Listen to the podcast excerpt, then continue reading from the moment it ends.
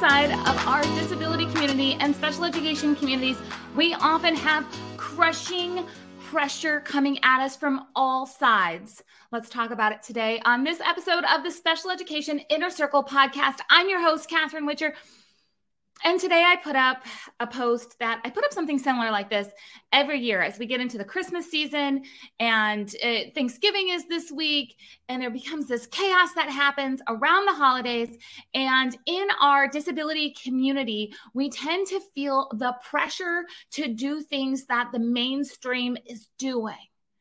And this year, I want you to give yourself permission to say no permission to do things differently. So when I made this post and I started to put out that that same thing that I put out every year of like you do you this holiday season, I shared a picture of a Christmas tree. It doesn't even really look like a Christmas tree. It's just like this little holiday tree. In fact, it's only two feet tall. That's my Christmas tree for this year. That's it. That, that's all. I'm not going through the big Christmas tree routine because you know what? My family doesn't need me to do that. We're going to decorate in different ways. We're going to create some new traditions. We're going to create some new memories and we're going to do things our way. And I want to encourage you to do the same. So, you know what? If making the big tree is your thing, go for it. If it's not, you don't have to. There's so much pressure from the outside for us to do things like everybody else. And that's not just in the disability community for parents, but it's also in the special education community for teachers. I've experienced both of these as a family member as a teacher and this pressure when i say it's crushing it literally feels like it's crushing you. It becomes overwhelming. If you're struggling with this you need to figure out what you need to do to let that go.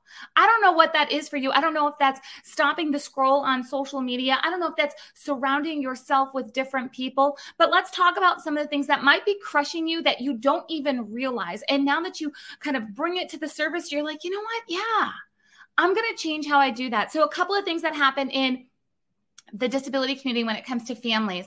I just talked about holidays. That includes 4th of July. That's a big one. Everybody's going to barbecues, they're going to fireworks shows. And you know what? You might have to do this totally different, and that's okay. If that means camping out in the basement and creating some new traditions on 4th of July, just do that. So whatever the the the celebrations are that are happening in your community and and you feel this like, well, everybody else is going or or I don't want my other children to miss out. Can I just speak to you as a special needs sibling just for a minute? I never thought that I was missing out as a special needs sibling. My brother has Down syndrome. We did things differently. We, we had to just make some exceptions and it was just okay. I mean, like it wasn't a big deal. I mean, it wasn't like just like it was great. You know, a lot of times we had much cooler experiences. I've got different memories. I've got different things that have happened just because our family just navigated the world a little different. And it's okay. Like in the grand scheme of things, it like it's all good. So if you're worried about your other children, I promise you, the memories that you are creating with your family are shaping who your child and your children are going to be and that's a good thing. When you lean into what you know, you have a parent instinct for a reason. So I want you to make sure when you have things kind of swirling around in your head, is this your parent instinct or is this the pressure? That's being put on you from the outside. So one of these areas we you know it's holidays, but there's so much more. It's not just about holidays. There's crushing pressure in the disability community when it comes to how many therapies is your child going to and which therapies did you choose? Again, you have a parent instinct for a reason. I want you to use that. This is not a competition of who can go to more therapies and spend more time in waiting rooms. Some seasons in your family's life are going to include more therapies and more support than others. That is okay.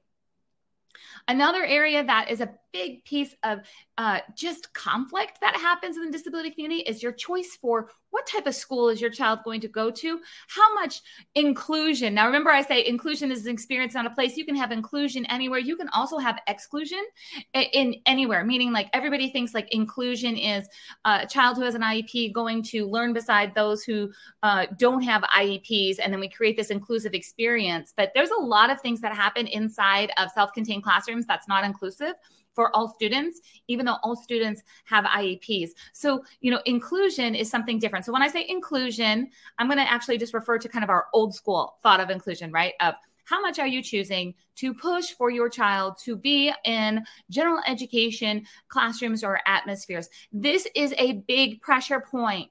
There's a lot of shaming that happens in the disability community when you make choices that are best for your child that might be different than the specific disability community that you're a part of because there's little communities within our community, right? So there's different thoughts depending on your child's diagnosis of how school is supposed to look or what you should be fighting for. If you are choosing to do something different because that's what your child or your family needs at this time, that is okay.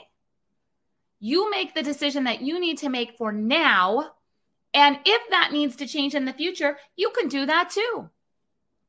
There are some other areas like communication tools. This is a big one. Should your child have an AAC device or not? Is it going to stop your child from using verbal language if you get them assistive technology? Um, one, the research says no, but two, there's a lot of shaming that happens when a family chooses to use assistive technology in certain disability communities. The last one I'm just going to talk about here, just for parents, just for a second, then we're going to hop over and talk about teachers, is what it means to be a good friend. There's a lot of moms specifically that had mom friends before diagnosis and then different mom friends after diagnosis. Because the definition of what a good friend is needs to be quite flexible when you go from not being in the disability community and going into the disability community. And the pressure of what it means to be a good friend can can just feel overwhelming and you need to redefine that. Now as a teacher, and I've spent a lot of time with teachers over the past 6 months probably more time with teachers in the last six months than I've spent with teachers over the last decade, meaning hours and hours and hours of professional development all summer long and just listening to teachers and, and hearing what their struggles are. And yes, there were concrete struggles of not having the training, not having the support, having um, impossible caseloads where it's it, it, like it's not humanly possible to be in compliance because the actual minutes written in the IEP uh, like there's not enough minutes in the day to to execute that. So i'm hearing all of those but then i'm also hearing the other pressures the things that are you know taking over your brain space and your energy. And those are things like your classroom decor or you know did you get the latest tool on teachers pay teachers or you know do you have a side hustle on tpt and are are you making that extra income by creating all these extra resources beyond doing what you need to do for your classroom there's all this pressure when it comes to the materials and the decor in your classroom let it go just let it go. You don't have to succumb to this pressure that is taking away from why you became a teacher. There are so many students right now that need you to show up for who you are and what you do and why you do it. And it has nothing to do with that worksheet or that bulletin board. So you need to step into whatever um, eh, kind of routines or activities you need to take yourself out of this cycle of thinking competition or not feeling good enough as a teacher. Because all the parents that I just described in you know the last few minutes they don't care. They don't care about those things. They care about their child being accepted for who they are and being taught to their potential. And our school system is not set up for that but teachers can be. Our school system is set up to provide what's appropriate but teachers have the ability to provide more and that doesn't need to include more fancy things. It means more of you showing up. And if you're thinking i'm giving everything i've got i bet you there are some things in your routine as a teacher that you can let go and you're only doing them because everybody else is or you thought you had to.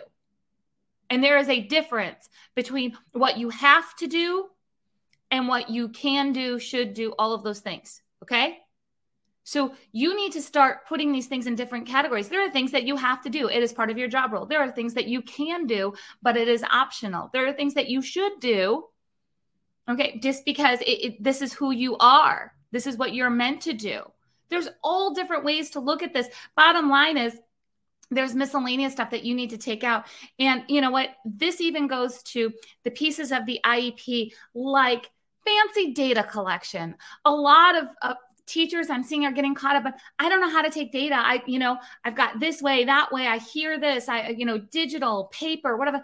I don't care what the data looks like in, in you know, is it tally marks or is it digital? You have to figure out what works for you, what works best, so you can dig in with your students. Don't worry about it being fancy. Some teachers are showing up to IEP meetings with beautiful graphs of data, and others are not. You have to do what's right for you. Bottom line, show up with the data, right? You know that I'm, you know, data or it didn't happen, right? Show me the data to support that decision. I don't care what it looks like as in the physicality of it I care what it looks like and how it reflects for the child.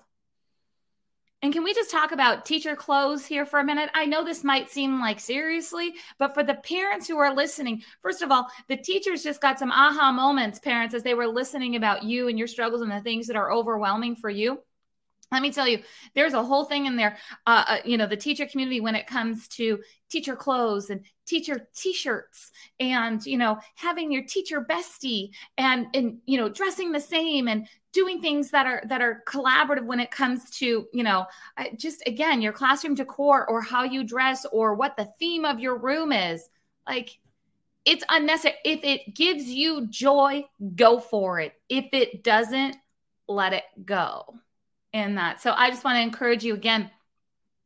Remember, I've got a two foot Christmas tree and I don't care, right? That's not what this season is about. As you know, I move into Christmas celebrations. We're going to be talking about the meaning of Christmas in our family. We're going to talk about, you know, the spending time together and the why behind Christmas. We're going to be leaning into Thanksgiving and gratitude and different things. I'm not worried about what I'm bringing to Thanksgiving dinner, which, by the way, I have been tasked to bring a cheese platter and some cookies, and I'm good with it. I'm good with it. I'm going to go get some cheese and some meat, and I'm going to make cookies from a box. So, you know, I, that, that that's as much as I can do. That's all I can do this holiday season. So, you know what? You do what you need to do to save your energy so you can put it towards the things and, most importantly, the people who mean the most to you. If this has you thinking, yes, I need to do that. Could you just share this with somebody else who needs to hear this? Leave a like, leave a comment. If you're listening on Apple Podcasts, if you could leave a five star review, it does so much. It helps us reach more parents and teachers who need to be collaborating and working together and setting new traditions together of collaborative work at the IEP table, collaborative work out in our community. We can do this together. So, again, any likes, comments, shares, five star reviews are so very helpful. And of course, at, at, any time you'd like to work together, go on over to masteriepcoach.com and you can see all the upcoming events online, in person. We're going to be in eight different cities uh, in 2023 delivering IEP leadership workshops in addition to helping parents and teachers become master IEP coaches. Again, that's at masteriepcoach.com. And I'll see you guys next time.